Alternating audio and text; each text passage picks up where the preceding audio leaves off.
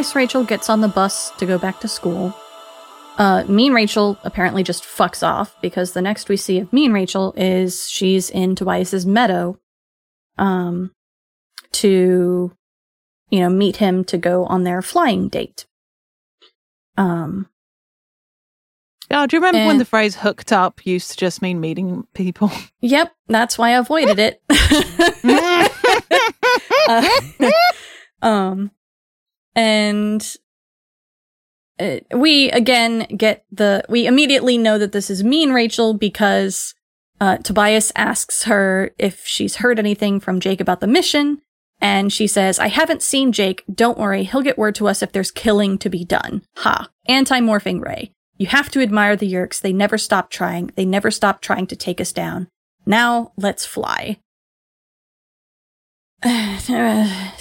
And then she begins to morph and she thinks about how uh, the bald eagle is fitting for her because it's the biggest and more dangerous one. And if Tobias had to do it all over again, he'd probably want to get trapped as an eagle. Uh, and um, how at first you think that the shrinking at, from morphing the eagle is going to make you weaker, but you realize as you get the beak and the talons that you're smaller, but you're not weaker, blah, blah, blah, blah, blah. Like, she is, in, in her own way, she is also equally tiring to read because it's literally just strength, kill, Mm-hmm. murder.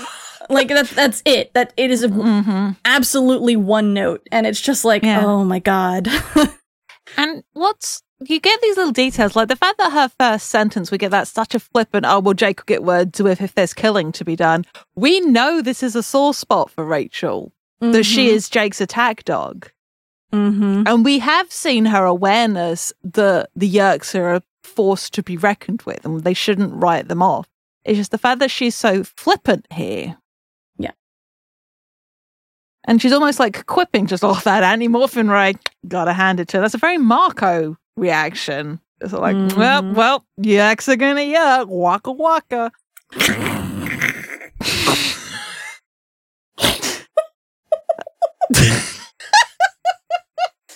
Hey, but anyway, they're here. We're in Morph. Um, I also like this description of Tobias that we get. Um, Mhm. Fierce, wild, a thing of dangerous beauty. Mhm. And we do know that Rachel always does admire that about Tobias. Mhm.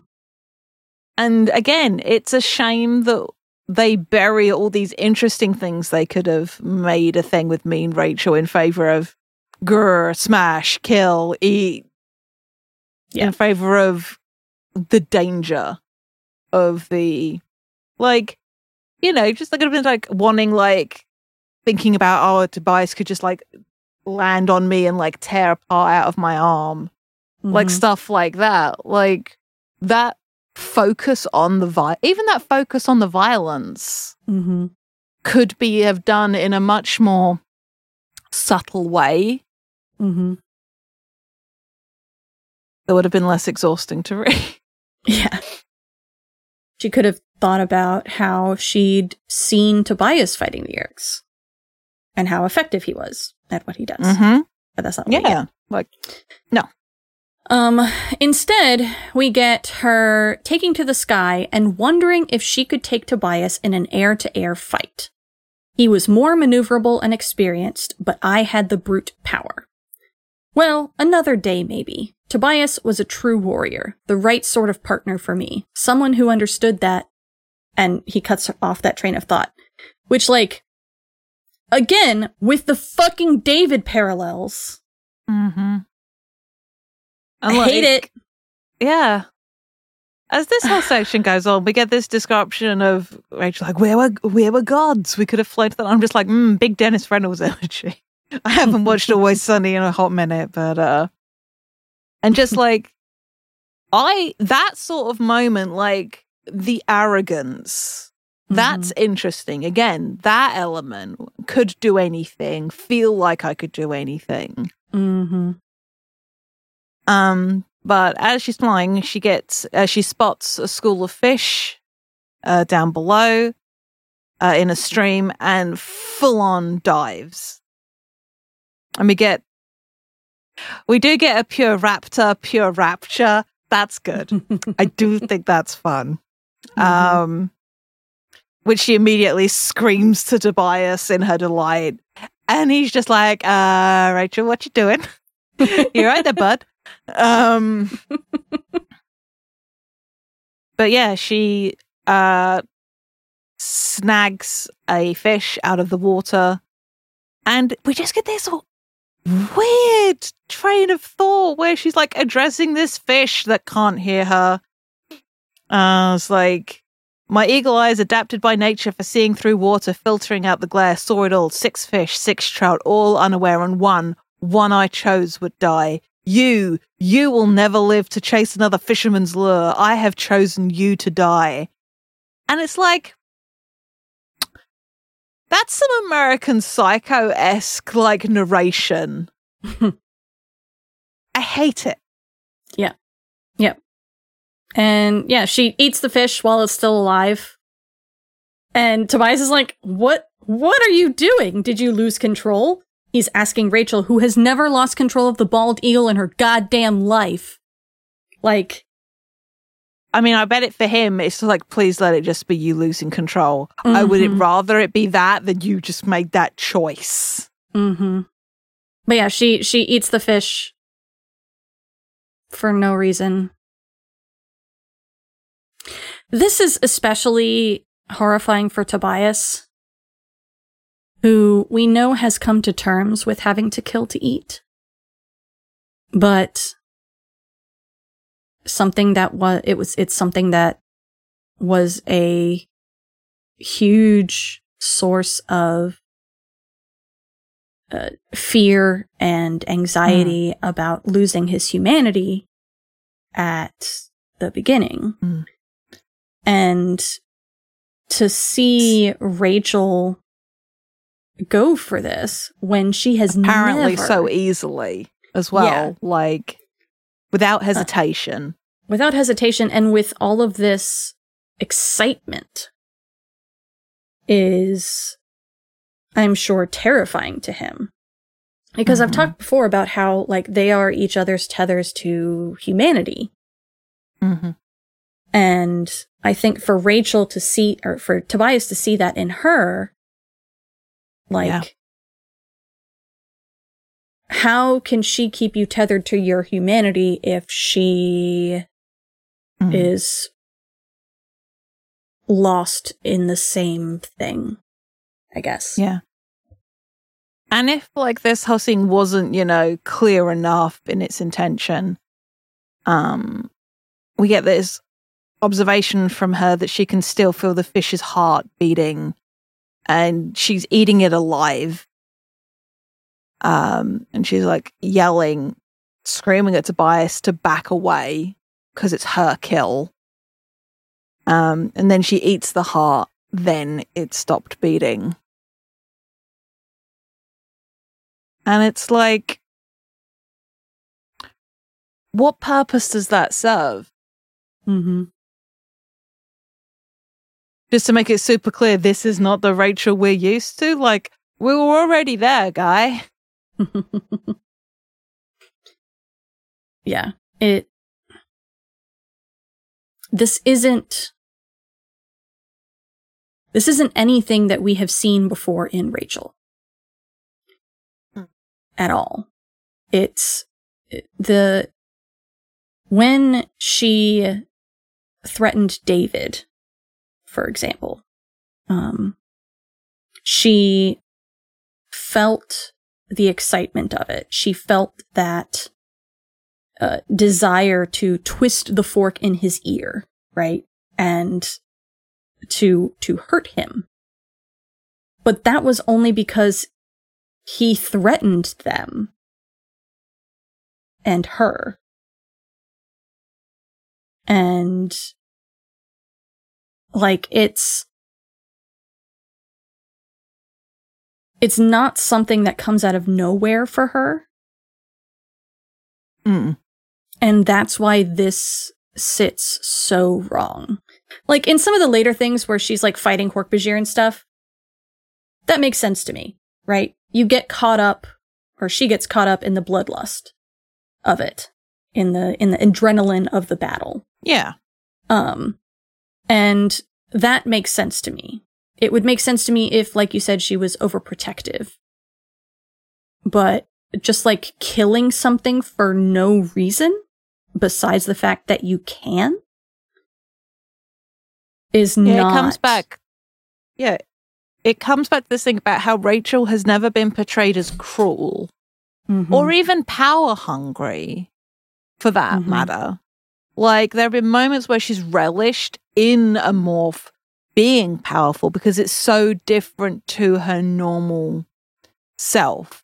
It isn't Mhm. power for power's sake, but it feels very much like the way it's read is that of somebody who often does not have power in the world because of how she is perceived, having this massive physical strength and Mhm. presence with which to exact change and take up space. Mhm. But it isn't, I want to have dominion over other things in the same, in the way that David, like with his lion morph was. Mm-hmm. Yeah. Um, so we cut from that grisly scene straight to nice Rachel, who is at the mall with Cassie because she did, in fact, decide to blow off Tobias uh, and her date with him to go shopping instead. Uh, my dislike for Rachel, for nice Rachel, continues to come from a place of how could you do my boy this dirty? um, but uh, Um, it- she's she's having a good time. She is at the mall and she is viewing her foray into the mall as like this multi-step perfect plan um to hit all of the stores that she wanted to and you know get the best deals and all that sort of thing like it's it's very obviously putting a lot of emphasis on this ability to think ahead and make a plan um I'd already figured out what to say to Tobias to apologize. I had an obligation to Tobias, I realized. Yes, an obligation, but shopping was more fun than obligation. Which this sits really wrong with me considering the part later. So one of the things Yeah. that um uh, that is again differentiated between mean Rachel and nice Rachel is that mean Rachel gets the bravery, but nice Rachel gets the sense of duty. Um which now I'm just thinking about megamorphs and uh you're an Andalite warrior, do your duty. Um and it- that's why this sits very wrong with me because like later in the book it's used as a way to rope Rachel into doing things that she really fucking does not want to do. Um and yet here it's blown off. You can make an argument that like it's obviously not the same, like it's not uh you're you're letting someone down temporarily instead of like sending people into a dangerous situation or whatever, but it still doesn't sit right thematically. Yeah. Um this comes to a head, this shopping trip comes to a head. Um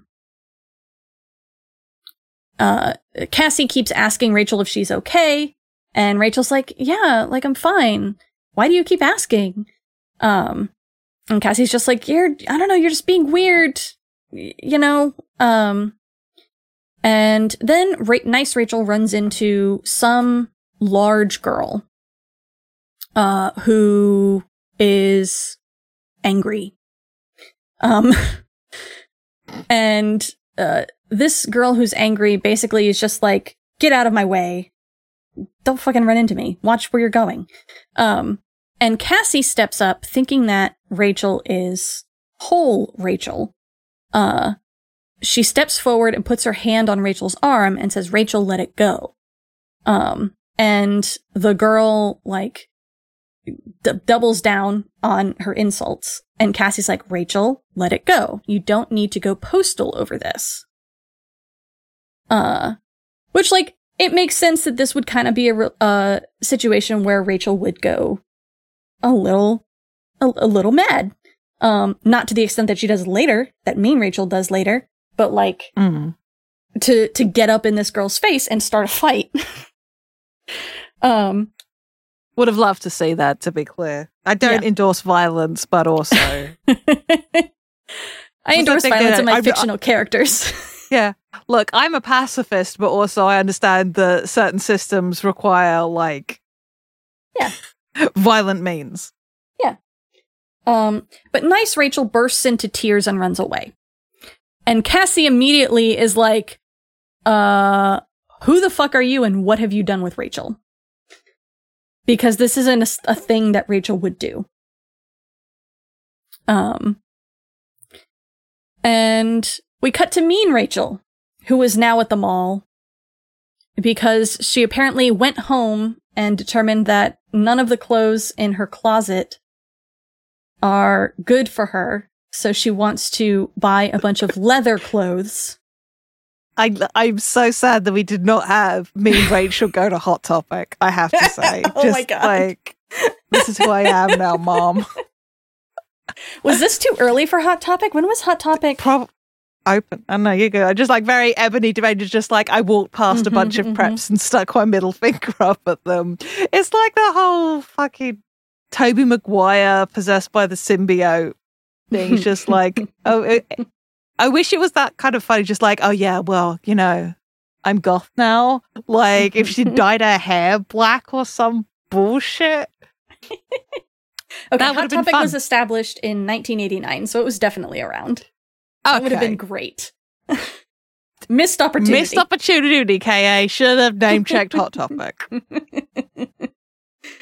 you name check the gap all the time. Yeah. Give us Hot Topic.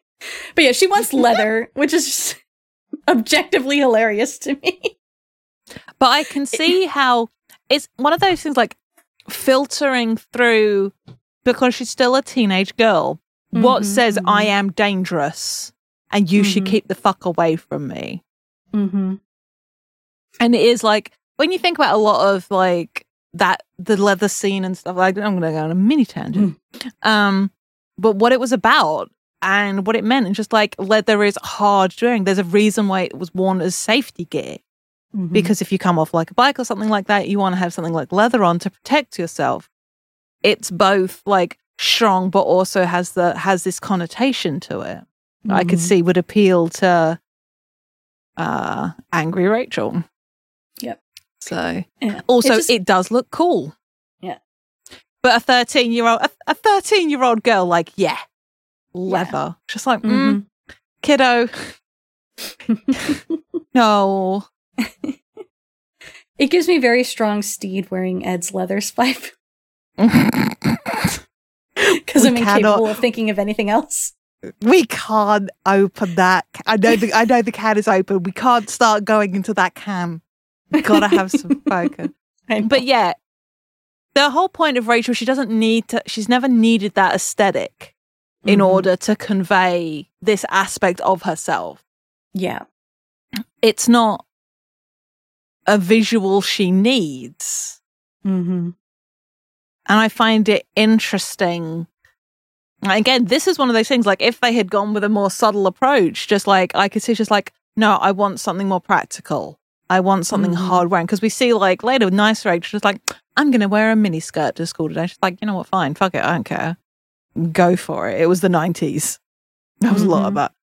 Um, whereas angry Rachel wants something more practical, like saying, I wanted it. If she's even specified, like, I wanted a pair of leather pants, Mm-hmm. or even I want a leather jacket. yeah, I, if there was just a specified garment, I think it would feel less dumb. And because it is, it does read. It's like, what the fuck? Though I do appreciate that Nadia just like she doesn't know what leather garment she wants. She just knows she wants something. The fact that we Uh-huh. don't get like goth Rachel showing up later with like the 90s like little knotted like stretchy necklaces with like a black leather jacket and too much eyeliner. hmm There's got to be fan art out there. I got to go look later. Um Don't go look. I would have I'll look. yeah, I, I I do want the visual of like full on preppy. Um, it's very just like fucking vamp Willow and regular Willow. I want the t- I want this. Like, if you're gonna give me my two different versions of a character, fucking own it. give me the goods. Um, but while we say I need to check for fan art, Mean Rachel hates them all. Doesn't Hates even it. know why she thought she liked it. Um, I think this is going to, there is this air of um, misanthropy with Mean Rachel, Mm-hmm. which again doesn't super vibe with characterization we've seen before. Mm-hmm. So, Yeah. but she's there because again, Rachel cares about people, not in the same way the others maybe do, or it's not been characterized the same way. But it's not like if she was voicing it as like any one of them could be a controller, a threat. If it was more coming from a paranoia place, again, you could vibe with that. This just feels like, oh, I hate people. Ugh, mm-hmm. people are so boring. All these mindless sheep. Yeah. Um, I feel very wary, just like, but incelly kind of vibes. Yeah. Like, obviously, this of when this was written versus where we are now. We talked about it with David. Again, David comparisons here. Yeah. So, but um, me and Rachel collides with people just like shoving her way through the crowd. Uh, we do get the zinger of um, it like goes past this couple with their kid, like a, a little kid, um, and just like, hey, watch it, please. She's like, you watch it, old man. I reply politely, my son is trying to walk. The woman said, yeah, and with your DNA in him, that'll probably be his highest accomplishment. I said tolerantly. that I laughed at. mm-hmm. Um, but she spots Cassie. She's like, okay, I don't need this. Cassie's all right, but she can complicate the simplest things. mm-hmm. Uh, which I can see, like the fact that she is immediately just like, oh, I don't like Cassie. I was like, bad Rachel, like quite bad Rachel. Just sort of like Cassie does make things more complicated. And I Mhm. can understand like Rachel having complicated feelings about Cassie that she never used to because we've seen that the groundwork has been put in there for that. Yeah. But uh she hops into a kitchen store uh, to avoid getting seen by Cassie. Um but uh, we do get this idea. she doesn't know why, she just doesn't want to deal with her. Um but hey, spots the knives. Just like, oh wow, just knife blocks. Ooh. Uh, a rack of them, a counter with a bunch of knives in, and she's like, well, I like knives. How can you not like knives? Quite easily, in fact. But you know, whatevs. um, I mean, don't get me wrong. I actually do think certain knives are quite cool. I may not be the person to make that energy. I'm interested in the history of weapons sometimes. It's cool. Smithing is cool. I'm getting off topic. Anyway, the same girl from before who like ran into Cassie and Rachel is there.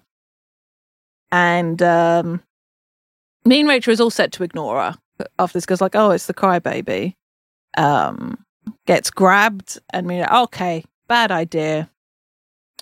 And tells this girl to back off. Uh throws an insult in there too. Um and phrases it as like, I'm giving her a chance. And this other girl is like, okay, what are you going to do? And Rachel goes to grab this girl by the throat. This girl jumps back. Um, but then Rachel kicks out her shin and then, like, full on, like, football tackles her against the knife rack mm-hmm. Um grabs one of the 12 inch chef knives one it's just like in her hand and talks about how easy it could be to plunge into her heart and just like but you know i kind of liked this girl she reminded me of me and this is what i was trying to tell she literally grabs a handful of sweatshirt and stabs the knife through it. Mm-hmm. And then does this with four other knives boning knife, bread knife. Why you would use a bread knife? There's no point on the end. That's a fucking bad choice of knife. Come on. Just the name. Sorry. Yep. Got a boning knife. Utility. You could have said a paring knife. Okay. Mhm.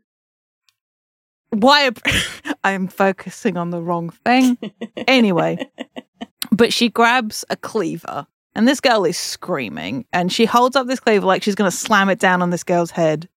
And then she like, oh, just kidding, pinches her on the cheek. Just like, I'd like you. I really do. We could be friends, but watch who you pick your fights with. And just walks away, skimming right past the security guards who are rushing in because this girl was screaming the store down, perhaps unsurprisingly. um, and yeah, that that's the scene. Yep. That's it. Cut to nice Rachel. At Cassie's barn. Yep. You know, like you do. Uh, uh, nice Rachel is afraid of Cassie's barn because there's a bunch of animals and it's kind of dark and spooky, I guess. Um, uh, and she doesn't like being there, but the other animorphs are there. We get. this joke is made twice in this book. And I oh really my like god! it. I how did I miss that the first time around? I hate it. Oh my god! Fuck off! Uh, we get the description of all the other animorphs. Uh, Jake was there. He's my cousin. He's cute, kind of big. I mean, if we weren't cousins. Why? Why was this felt like a thing that needed to be said? I don't know. It's don't know why it's here. Um and Marco's there. She thinks he's cute. Uh I would probably go out with him if he asked me. This is Uh. that pays dividends in a minute, and it's It very does. good. I love it. Um, I, I do I do like this scene in general. Um, Tobias is present. He's cute when he's human, and Ax Ax is not cute because he's not human. okay. um, that's that's kind of fair because he thinks all of you are not cute either. Um, So Cassie is like, "We have a problem," and Rachel's like, "We do." Jake, we were at the mall, Cassie said. Some girl shoved Rachel and, oh man, what did you do, Rachel? Jake asked. You have to learn to restrain your. She cried, Cassie said. What? She cried and ran away and cried. Everyone stared at me. Who, who cried? Marco demanded, looking confused. Rachel. Rachel cried? Marco asked. You mean hmm. a little wetness, like maybe something was in her eye? No, I mean like boo hoo, that girl was so mean, Cassie clarified. No, Marco said. Yes. No. No, the sun does not rise in the west, the Chicago Cubs don't win the World Series, Scully never ever believes Mulder, and Rachel does not cry. These are things I know. Boo hoo. You're jerking us around, Cassie, Marco said. I have proof, Cassie said. Okay, Jake said skeptically. Cassie looked at me. Rachel, tell me what you said to me about Marco on our way over here. What? What you said to me on the bus about Marco. Oh, you mean that he was like funny? Oh my. Jake whispered. Rachel, what do you think of Marco's looks? Cassie pressed. I shrugged. I smiled. He's like, cute, all right? Marco sat down very suddenly on the hay strewn floor. Jake looked pale. This is unusual, Ax said in thought speak. She's up talking, Marco said, shaken. She said I was cute.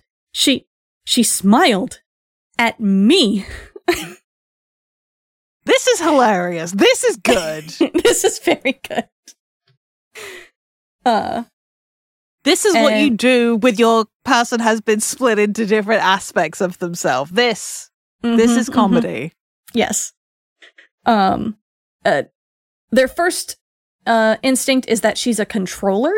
Um, but everyone is like, no, that doesn't really make sense because if there was a controller, they would be acting exactly like Rachel, not this. Um, and Tobias is like, she was weird with me too, but different. She was really brutal and violent, and she killed and ate a fish while it was still living. And everyone's like, what? um, Ax has his tail blade to Rachel's throat. Um, and Rachel begins to c- cry because she can't handle this situation. Um, and everyone's like, what the fuck is going on? When mean Rachel shows up. Uh, all right, what's the mission? When do we start? And how many Yeerks do we get to kill today? I'm hungry for some wild butt kicking. like, one, how did Mean Rachel know that there was a meeting? Was this like pre planned? In which case, how did she remember? I don't fucking know. Uh, we're still with Nice Rachel. We now get the chapter descriptions of Nice Rachel versus Mean Rachel. We didn't have them before, we just had context clues. Nice Rachel. You- uh, You they know, stare really at each other. subtle writing they were doing, Yes. Uh huh. differentiating the two. Uh huh. Um. Uh, they're staring at each other. Everyone's like, "Oh, they're identical." Cool, Marco said, climbing to his feet. Now Tobias can have one, and I can have the other. and Rachel somersaults, leaps, lands on her hands, flies through the air, lands feet first against Marco's chest, uh, takes him down to the ground, sitting on his chest, knees pinned on his arms, grabs a handful of his hair and holds her fist in his face. Like, what did you say? Which, on the one hand, is pretty badass. and on the other But hand, it's total- isn't entirely total overkill. possibility. It is overkill. Yeah, but Like she's re- she reacts poorly to Marco making these jokes generally, but not violently necessarily. I think that's what feels super OTT about it. Like Mhm. normally Rachel would say something scathing. Yes. Um and everyone is just kind of like, "All right, what's going on?" And slowly over the course of like dragging things out piece by piece, they start to kind of figure out that these are two halves of Rachel. Um uh, mean Rachel takes an immediate, intense, like, hatred to nice Rachel. Unsurprisingly. Um, and, like, we, we get mean Rachel threatening to kill everybody all the time. Um, and we get Jake saying, like, don't threaten other people to mean Rachel. And she screams at him, Are you threatening me? Come on, you think you can tell me what to do? Let's go right now. You and me, just keep our pet Andalite out here, out of the fight. You and me will see who's giving orders around here after I give you the butt kicking you're begging for. Which again, with the David parallels that I fucking hate.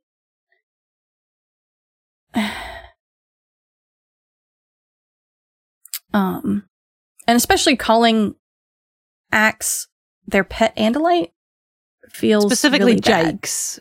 Yeah. Oh, no, it is our. Yeah, Yeah, no, that's bad. That's real bad.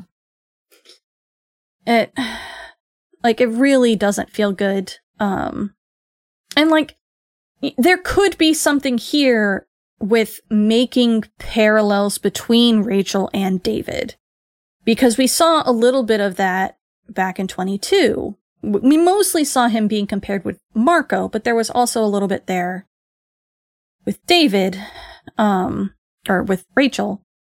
And it, like, there- there's, there's something to be looked at there, but it's not Absolutely. being But it, right. no, it, okay, this is just so lacking in any kind of subtlety.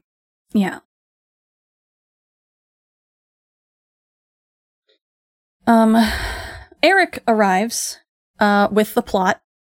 Um, Mm, he, I mean, the excuse for the rest of the plot, really, like, nah, yeah, with, with, with honestly what is the B plot. Mhm. Um, uh, that they have located where the Yeerks are doing some computer tests for the anti-morphing ray. Um, it's at this place called what the fuck is it Uh, called? B something something. Uh, I was Uh, Buyers you Research Institute. I really like that Erek uh, is the one after Ax is explaining about yes, no, there are two Rachels here. One's passive and easily frightened, the other is excitable, suggests Marco, violent and aggressive. And it's Erek that points out the Dr. Jekyll and Mr. Hyde Mm-hmm.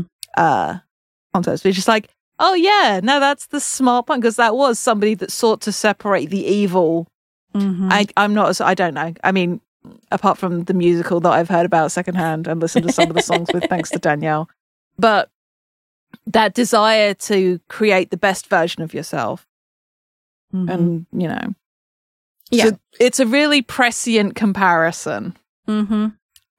and I Yeah. love that Erek is the one here with the classical literature references. Erek, tell me about your BFF. Is it Robert Louis Stevenson that did Jekyll and Hyde?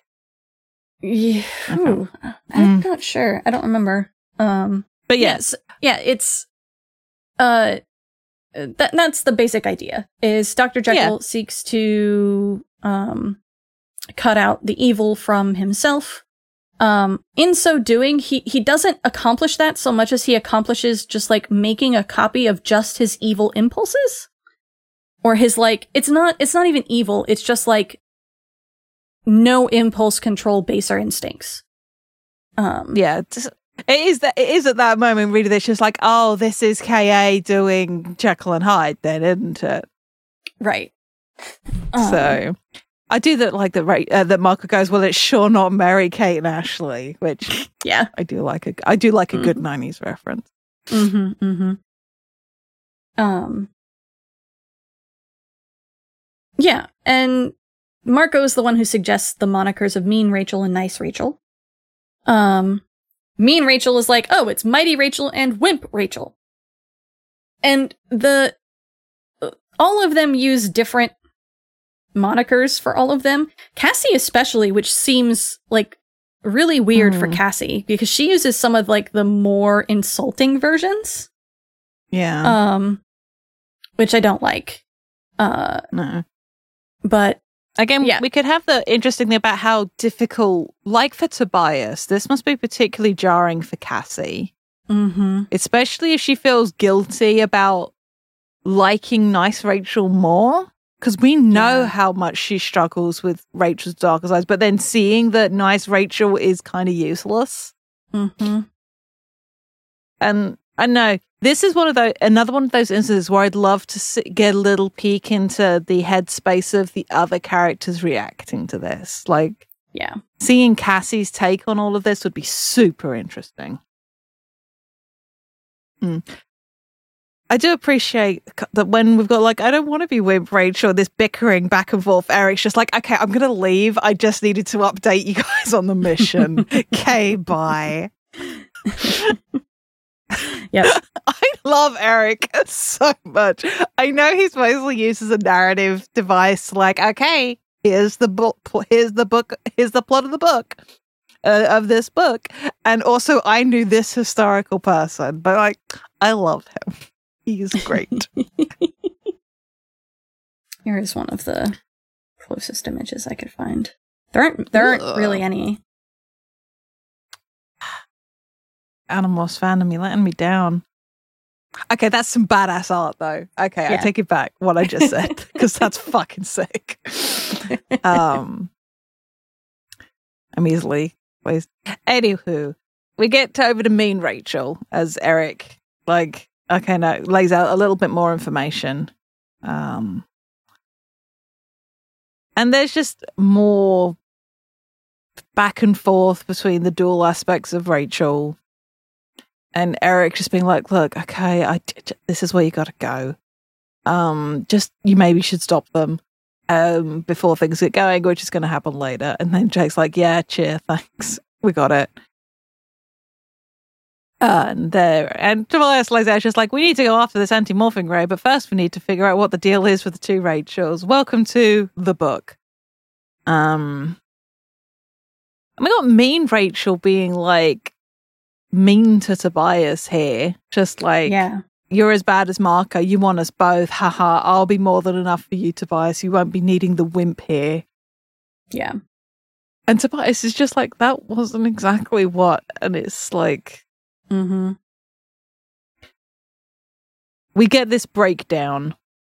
And we get this is how we get the reveal of how it happened, right?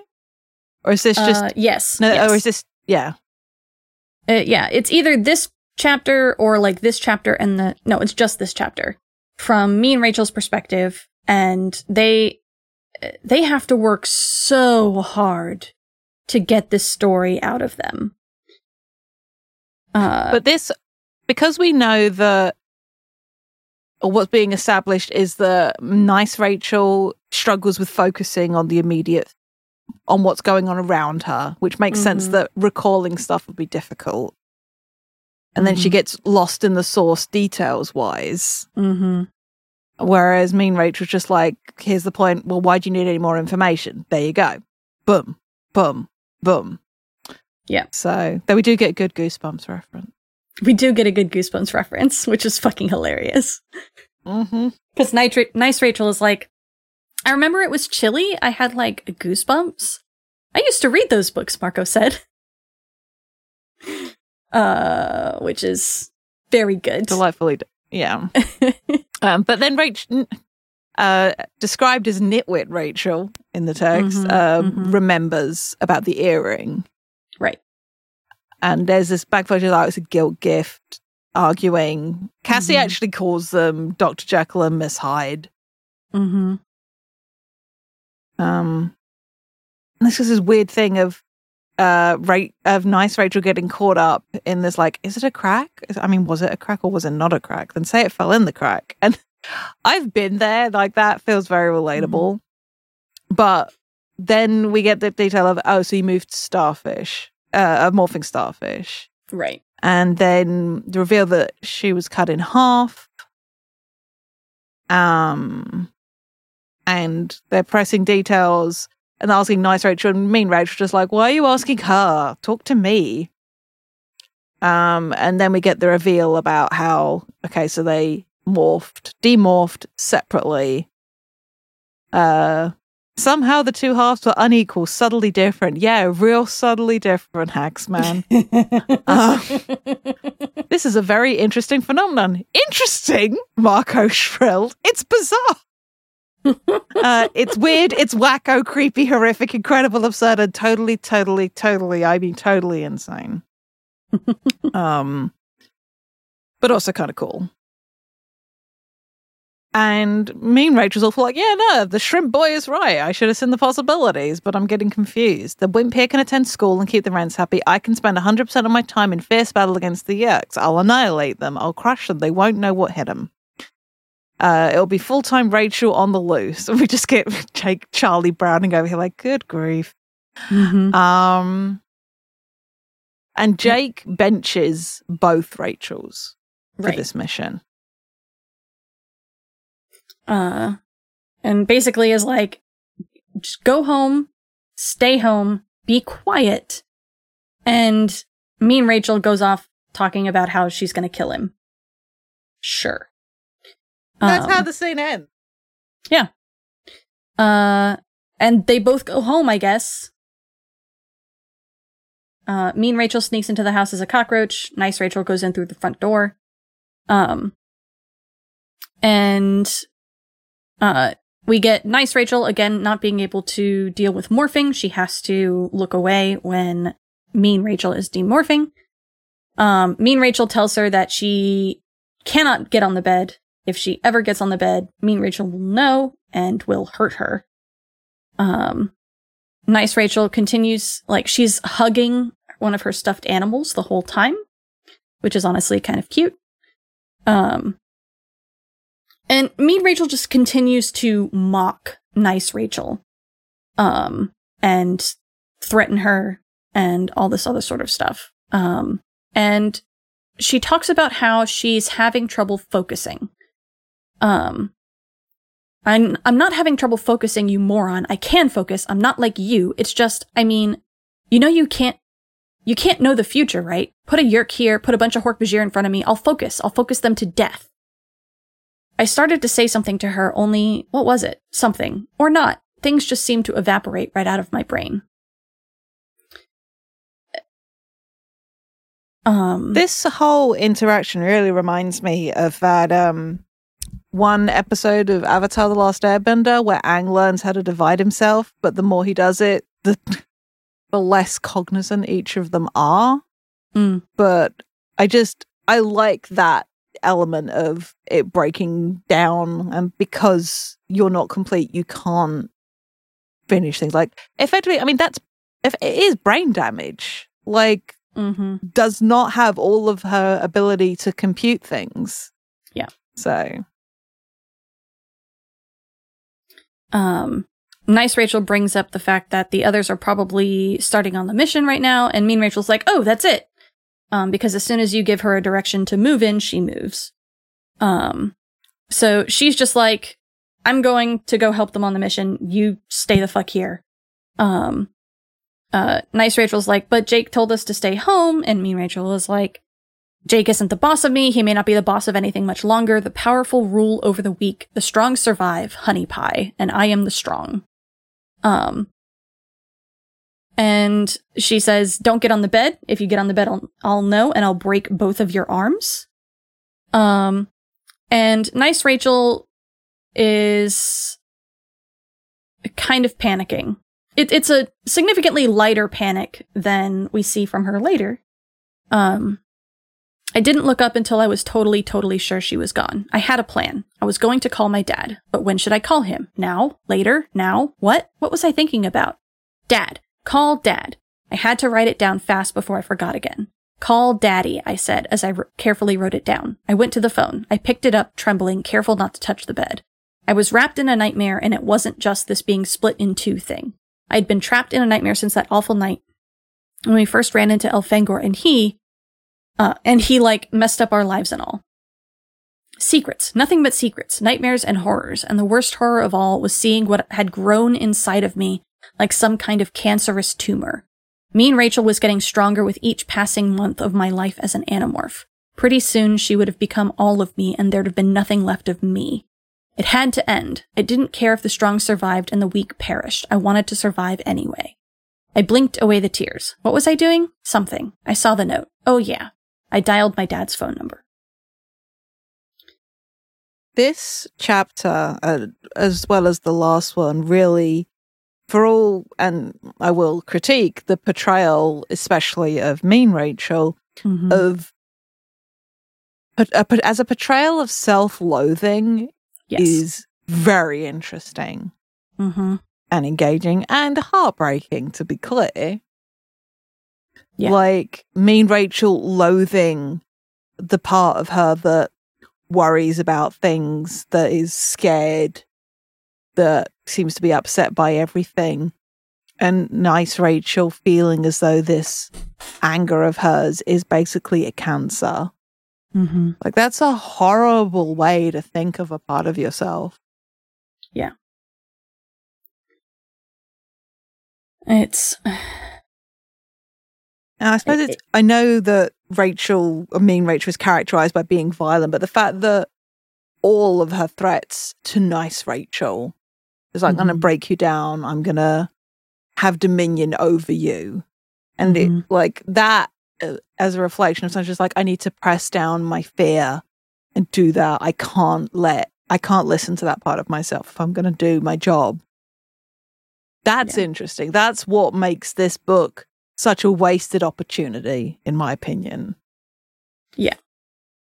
And it you know this is this here is extremely reflective of what we have seen in previous Rachel books where she is intensely afraid of this thing that is growing inside of her Hmm. of of her capacity for violence um and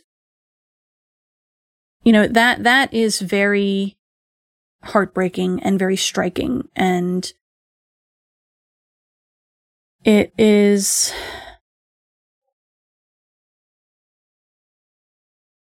Yeah, I mean it's it's just sad. Mm-hmm. Um, and then we kind of see the flip side of that, and I actually uh, do kind of like this chapter, at least the latter half of it. Um, so Mean Rachel is in owl morph and she's flying and she's enjoying the power of being an owl and um, being able to see everything, being able to fly, knowing that she could swoop down and kill just about anything that's on the ground. Um, and she's having trouble like remembering or figuring out what to do next. Um, nice Rachel gave her a direction to go in to the mission. Um, but now that she's out on the wing, she's like, oh, I have to get to the Buyers Research Institute. And when I got there, I'll figure something out. That's what I do. Just get there. That's all that mattered. You don't need a plan, Rachel, I told myself. The great and powerful Rachel does not need a stupid plan. No, no. The mighty Rachel would arrive, and then that would be it. Let the battle begin. Let those fools, my friends, see how weak they were without me. Um, and then she spots a cat. And at first, she's like, oh, yes, a friend cat, you know, a fellow predator, blah, blah, blah. And then she decides that she needs to kill this cat, much like she decided she needed to kill the fish. Uh, for some fucking reason. Um, actually, she does give a reason. It, where is it? Yes. He would give me a fight to tune me up and get my blood boiling for the wild massacre ahead. Which is horrifying. Mm-hmm. Uh, but sh- so she dives down at this cat, misses. The cat gets away because he saw her shadow. Um, As the mouse saw the shadow. the mouse saw the shadow and moved, and then the cat chased it or something. Yeah. His shocked upward gaze had alerted the cat. Um, and then we get this. Oh, the unfairness of it. The cat was mine, mine, mine. Rage boiled wi- up within me. I wanted that kill. I wanted that kill. I needed that kill. I needed to feel my talons breaking bone and squishing brain and I couldn't think, couldn't focus. Madness, like blood in my eyes, the rage. It was like someone had exploded a hand grenade in my stomach. Like the explosion couldn't get out, but all was contained inside of me. My wings, they wouldn't work. I couldn't focus. Mine, mine, mine. My kill, my kill, my kill. I landed hard on a patch of grass beside the road. Cars zipped by, swirling me with their backwash. I lay there on my back, feathers dampened by the grass, and kicked my bird legs and flapped my bird wings and threw my head back and forth and screamed. Screamed and screamed and screamed, and still the volcano inside me would not die down. It seemed like forever. It was a fever, an illness, a tidal wave of emotion that had rolled over me. How long it lasted, I don't know. A long time, it seemed to me. Then, at last, it ebbed. It ebbed, leaving behind a shaky, uncertain feeling. Fear? Yes. Fear. Fear of myself. And yet, the hunger was not lessened in any way. I had missed this kill. I wouldn't miss the next.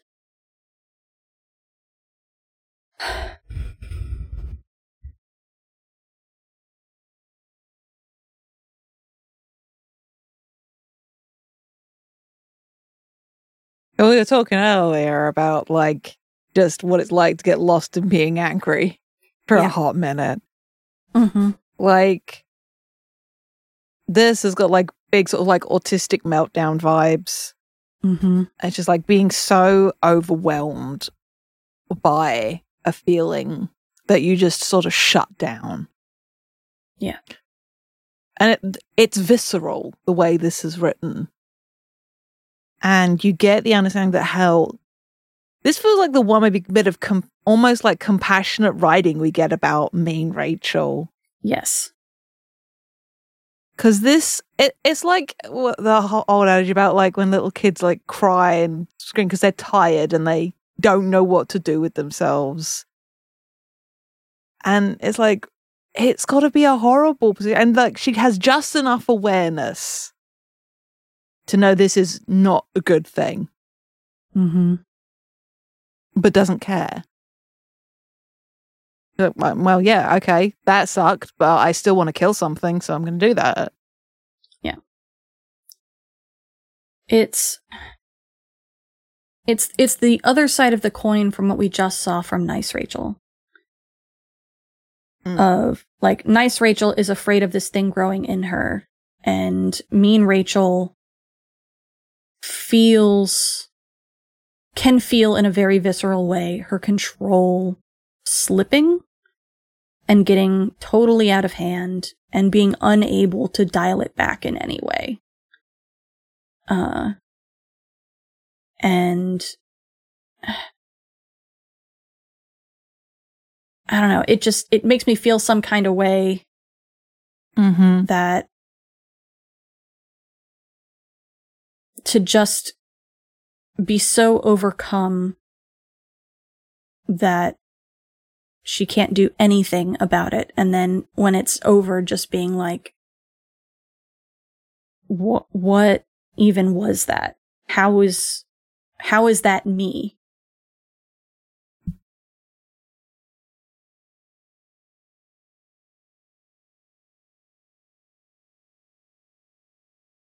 I would have liked, I think, if part of it was an awareness of, like, why had I wanted to kill the cat? Mm. You know? Like, like, uh, getting caught up in the bloodlust of it, maybe, if you have to, I guess. But then, swimming in that rage and just being like, why, why is this happening to me?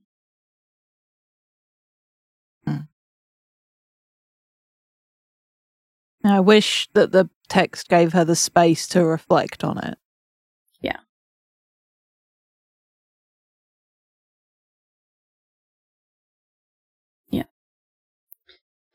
But we move on. Um, Mean Rachel gets to the Buyers Research Institute. Um, she hears an alarm going off, uh, and decides she needs to get into the building. If there's an alarm going off, I need to get in. Um, so she commandeers a truck and drives it. She drives it in such a way that it crashes and then throws one of the cars that it's carrying through the bay door, making a hole that she can then climb through. Um, uh, it, it's it's just an, yeah, it's it- ridiculous, but it works. it yeah it works i guess um But that is uh, very much like in the moment, this is how I address this immediate problem. Consequences, I don't even know her. Yeah. Um and then we cut to nice rachel for a brief moment where she calls her dad.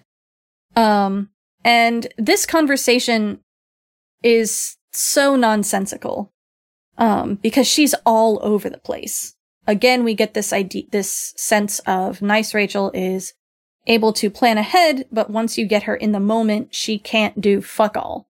Um she's like it, basically we get the sense that she wants to tell her dad everything that has happened to her um you know like a child might when they're in a terrible situation want to tell their parents about it um Yeah. and you know her dad is like what the what is going on with you like in a in a Mhm. kindish way He does Um, think she might be on drugs. yeah, he does think she might be on drugs, and then he like turns it back around to himself. Um, like, oh, thank God, that's all I need. I mean, all you need. You know what I mean. I just did a three part story on drug use and I had to cut it down to a minute 30. Um, and she's like, this is about me? And he's like, of course, of course. How are you? And she's like, not very good. Have you talked to your mom? She's pretty good with this kind of stuff. And it's like, dude, stop being a shit father. Fuck off. Um, but, but it goes back and forth like this where she's like, I have something to tell you. And he's like, what are you going to tell me? And she's like, oh, but I can't really tell you. And she uses all of this doublespeak and she insinuates that, uh, it's about foreign people because they are quote unquote aliens. Um, and eventually, eventually they talk around to the point where she's like, can you come here? I need to see you. And he's like, sure, I will take a cross country flight to see you, uh, and I'll see you at the airport. I mean, it, we we find out like it's like maybe he changes where his connection's going to be because he was going to be Yeah. doing a flight anyway. Mm-hmm. Um, and it- we switch back to Mean Rachel. Mean Rachel is driving a Mercedes through the under undercarriage foundry area, whatever the fuck it is. It's like the the bottom basement of this research institute has apparently really fucking wide hallways. She's driving a Mercedes Benz as a grizzly bear. It's great Elfangor vibes. Um, as the alarm is going off, and then she sees a bunch of Hork-Bajir up ahead, and she just fucking drives through them and hits all of them. Um, in in quite a fantastic display of driving skills, frankly, considering she's a grizzly bear. Mm, yeah, you cannot fault the uh, the driving in this moment, really. Why is Marco our go-to driver? um, and she she like hits this entire squadron of Hork-Bajir and then comes up to where she sees up ahead there are a bunch of Hork-Bajir in like running to a specific corner of the facility. Um she's found Jake and the others uh perhaps as many as 15 Hork-Bajir, four humans, three Taxxons, versus a tiger, a gorilla, a wolf, a young Andalite warrior, and a Hork-Bajir that had to be Tobias. And like, on the one hand, she, she dives in, of course. Um, she does actually, I can't say save the day because she also caused the problem in the first place, as we learn, but she does end the battle. Um, Mhm. and, and uh but before we get to that let's let's take a moment of silence to remember when in book number 7 they were 5 against 8 Hork-Bajir period and that was an extremely grim situation that they did not think that they would win Mhm. and now they're fighting 15 Hork-Bajir 4 humans and 3 Taxxons no big deal it's fine No biggie. Everything's fine.